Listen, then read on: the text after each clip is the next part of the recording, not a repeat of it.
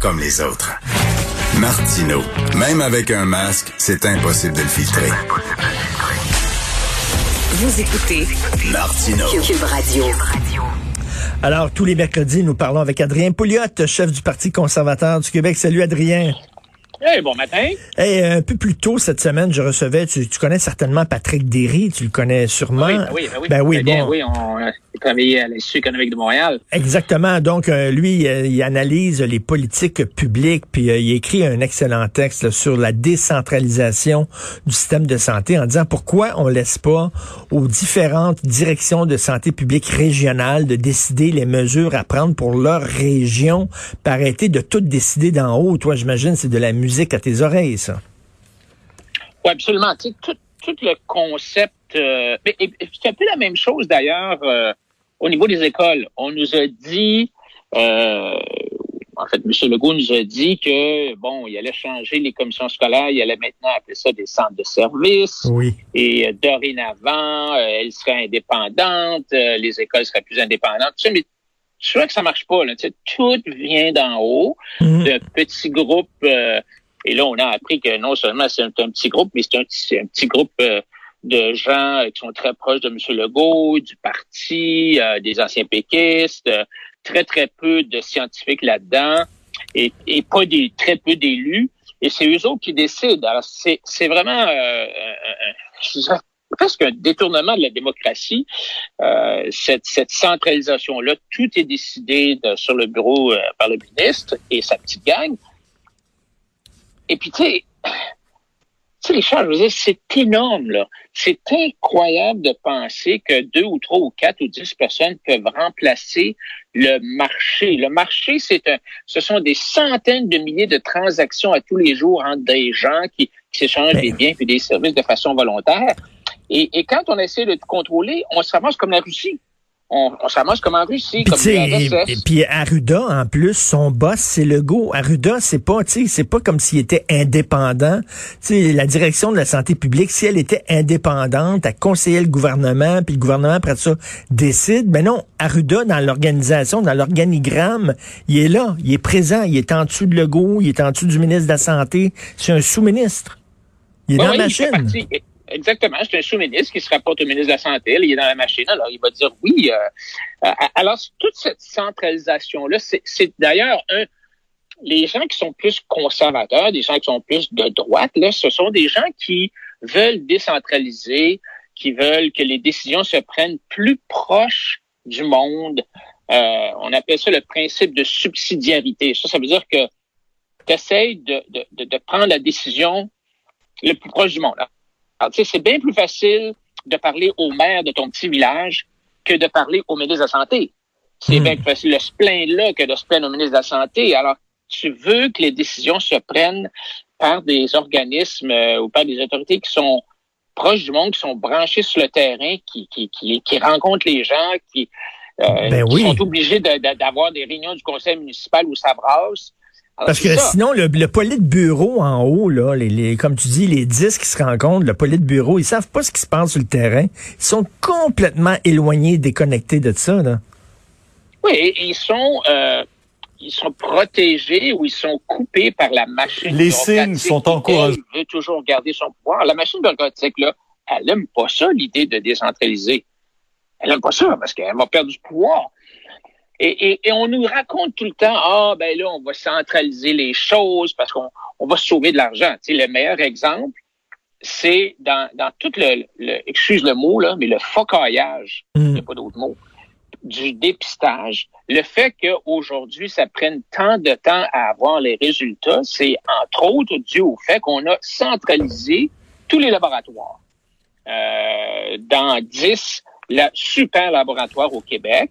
Alors, donc, avant, quand on avait des tests qui se faisaient, mettons, à Joliette, ben là, ils, ils, ils sont faits à Laval et il faut transporter les, les écouvillons. Il y a un risque de, de, de, d'erreur, ça prend du temps, euh, c'est mélangé, bon, tout ça. Puis, alors, cette, la réforme Barrette, on le voyait bien, là, c'était une énorme réforme, mmh. simplement pour prendre plus de pouvoir. C'est sûr que c'est, je les comprends parce que le ministre, si tu délègues, tu as toujours la chance qu'il y ait y, des erreurs qui se fassent. Puis là, ben, à cause du principe de la responsabilité ministérielle, tu es responsable de tout. Alors, mais, mais ça étant dit, c'est si tu délègues, tu as plus de chances d'avoir des meilleurs services aux citoyens, tu as ben plus de chances d'avoir de, l'innovation, euh, de, de, Non, non, mais plus, plus près, plus tu es près des gens, il faut que tout le temps que ça soit décidé d'en haut. Tu prends par exemple les garderies. Tu On a décidé d'avoir un système de garderie puis de financer ça euh, euh, à quelques dollars par jour et tout ça, plutôt que ce que demandait Mario Dumont quand il était à la DQ, euh, c'est-à-dire de donner de l'argent directement aux parents puis les parents, eux autres, vont décider ce qu'ils font. S'ils veulent euh, embaucher une gardienne à la maison, s'ils veulent l'envoyer dans une garderie familiale, s'ils veulent l'envoyer dans un CPE, si euh, madame ou monsieur veut rester à la maison prendre soin des enfants, ce sera leur décision à eux. Mais arrêtez de tout décider par en haut. Mais au Québec, c'est tout le temps la machine qui décide. Tout le temps. Oui, puis le, le, le, corollaire un peu de ça, c'est que la machine, elle aime les monopoles. Hein? Alors, ah elle veut pas, avec grosse, puis une, une des façons faciles d'être grosse, ben, c'est que tu sois seul dans le marché, que tu sois le seul à pouvoir fournir le service. Alors, dans, dans l'exemple euh, de la SAQ, l'exemple de la santé, euh, euh l'éducation, pourquoi est-ce que les syndicats haïssent tellement les écoles privées? C'est parce que c'est de la concurrence. Mais nous, on propose, moi, je l'ai dit souvent, la concurrence, ça veut pas dire, si tu as des hôpitaux privés, ça veut pas dire tu gardes l'État comme un assureur. L'État continue à payer, mais il t'assure. Alors, tu vas à l'hôpital privé, tu es servi comme, ben, comme quand tu vas chez le dentiste, comme quand tu vas chez le vétérinaire, comme quand tu vas chez le pharmacien. C'est privé, il y a de la concurrence, on s'occupe de toi, on veut pas te faire niaiser trop longtemps dans la salle d'attente. Euh, et euh, ensuite de ça, ben, euh, tu es remboursé par l'État, par la, la régie de l'assurance maladie. Puis là, ben, avec cette concurrence-là, tu as de l'innovation, euh, le privé s'arrange toujours pour baisser les coûts, mais sans affecter le service. c'est comme ça que ça devrait marcher. C'est comme mm. ça que ça marche en Europe. C'est comme ça que ça marche euh, dans ton pays préféré, la Suède, Stockholm.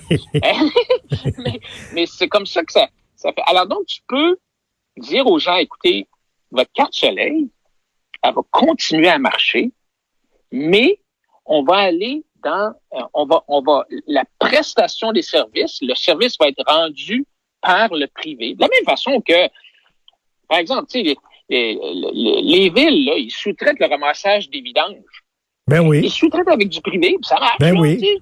Tu vois les gars, là, ils roulent au coton, puis euh, ça va vite, puis c'est bien fait. Puis euh, si jamais les citoyens se plaignent, ben le, la compagnie de vidange risque de perdre son contrat. C'est ça la grosse différence, c'est que tu risques ben oui, puis comme ben, tu sais, ça n'a pas, ça pas de sens, c'est qu'il faut attendre 10 jours pour avoir un résultat de test. Là. Ça n'a ah, aucun sens. Là. Ah. Euh, écoute, est-ce qu'on a le droit au Québec de penser différemment de, du troupeau?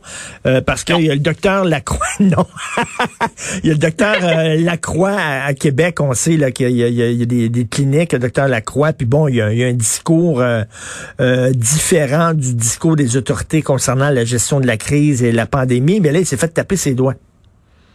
Oui, et c'est un citoyen privé qui poursuit le docteur Lacroix. C'est pas n'importe qui ce citoyen privé-là. Là, il sort pas, il sort pas de, de, n'importe où. Là.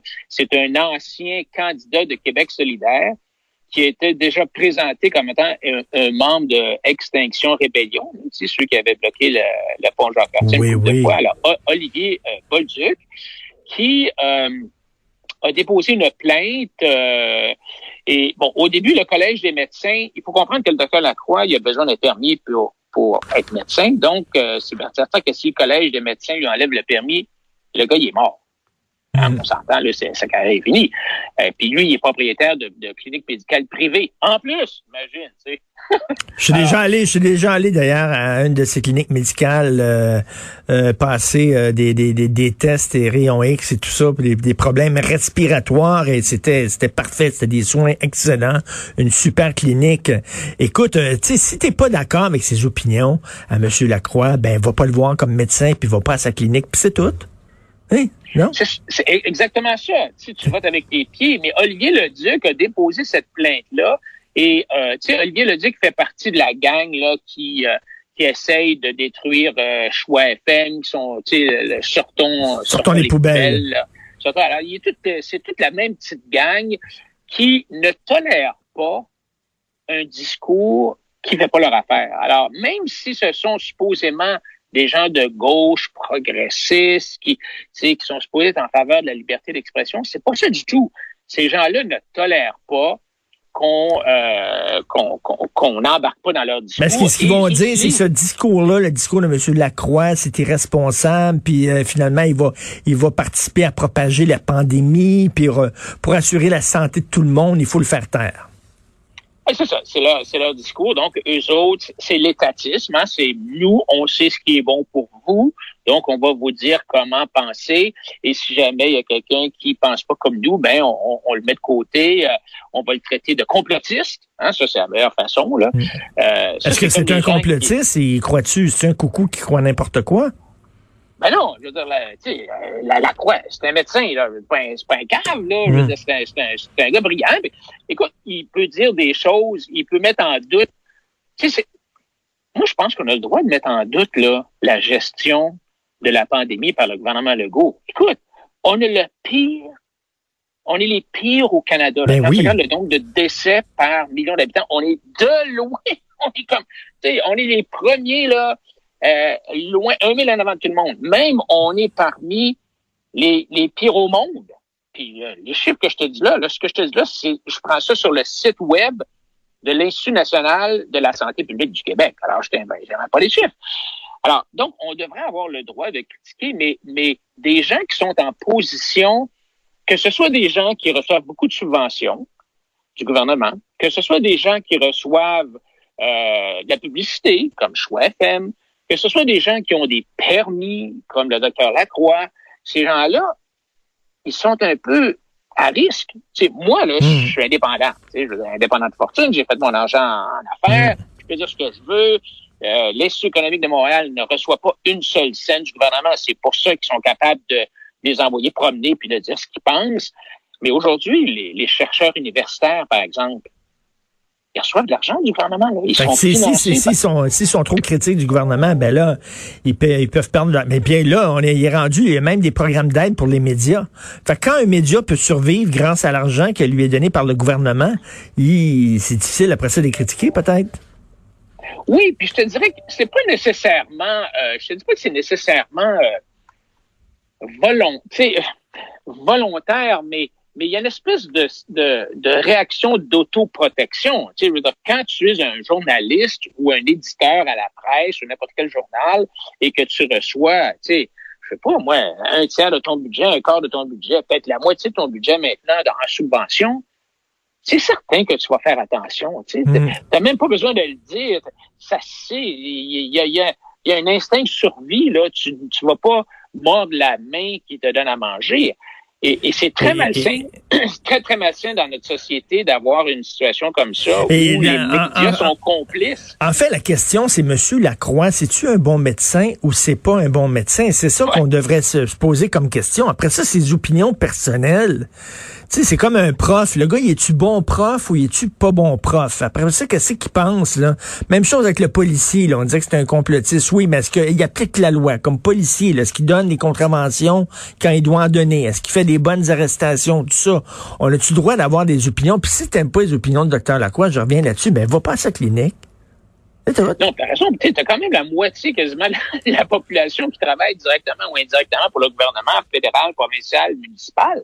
Ben, peut-être pas la moitié, là, mais tu as 800 000 personnes. Tu 800 000 personnes au Québec qui travaillent d'une façon ou d'une autre pour les gouvernements. Eux autres, là, il faut qu'ils fassent attention. Ils peuvent pas écrire n'importe quoi sur les réseaux sociaux. Ils doivent, ils doivent tu sais, je veux dire, il faut qu'ils fassent attention. Ils veulent pas perdre leur job.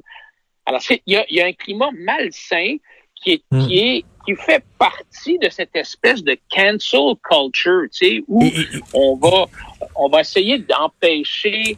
Tu sais, c'est rendu aujourd'hui maintenant qu'on va, euh, tu sais, il euh, y, a toute cette approche-là de, de, de, dire, ben, de refaire le passé. Euh, oui, oui, oui. Mais, mais, écoute, quand tu dis, là, même euh, rapidement, là, il nous reste très peu de temps, mais quand tu dis même l'Organisation mondiale de la santé se pose des questions sur le confinement, là, ils viennent de dire que c'est peut-être pas la solution miracle, le confinement. L'OMS, Ah, mais moi, j'ai dit ça il y a six mois. Quand j'ai dit il y a six mois sur les réseaux sociaux, peut-être qu'il faudrait pas que le remède soit pire que la maladie, hey, je me suis fait dire M. Pouliot, arrêtez de critiquer. Voyons donc, faut, faut être solidaire, faut se tenir les coudes ensemble, il faut être en arrière du gouvernement.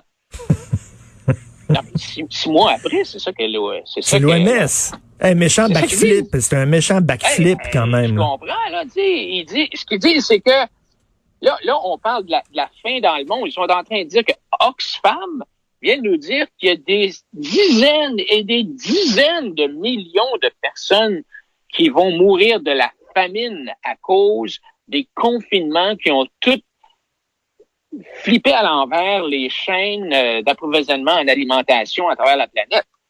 En train de tuer des millions de personnes, de pousser des millions de personnes à la famine. Écoute, c'est un facteur exponentiel par rapport au nombre de morts là, dans, dans la COVID. Alors, finalement, l'OMS finit par dire, hum, peut-être qu'il faudrait, euh, peut-être les confinements. Ben là, on est en train, ben ouais, on est en train de tuer plus de gens que, que la COVID ah en tuerait quasiment avec, euh, avec les mesures. C'est ça que l'OMS dit. C'est pas moi qui dis ça, là. C'est l'OMS. Ouais. C'est un backflip, euh, backflip euh, complet, là, triple euh, euh digne, digne du cirque du soleil, oui. Merci, Merci Adrien. Mais toi, tu l'avais fait, tu avais fait cette prédiction-là il y a six mois avant. Merci Adrien Pouliot, chef du Parti conservateur du Québec. Salut, bonne semaine.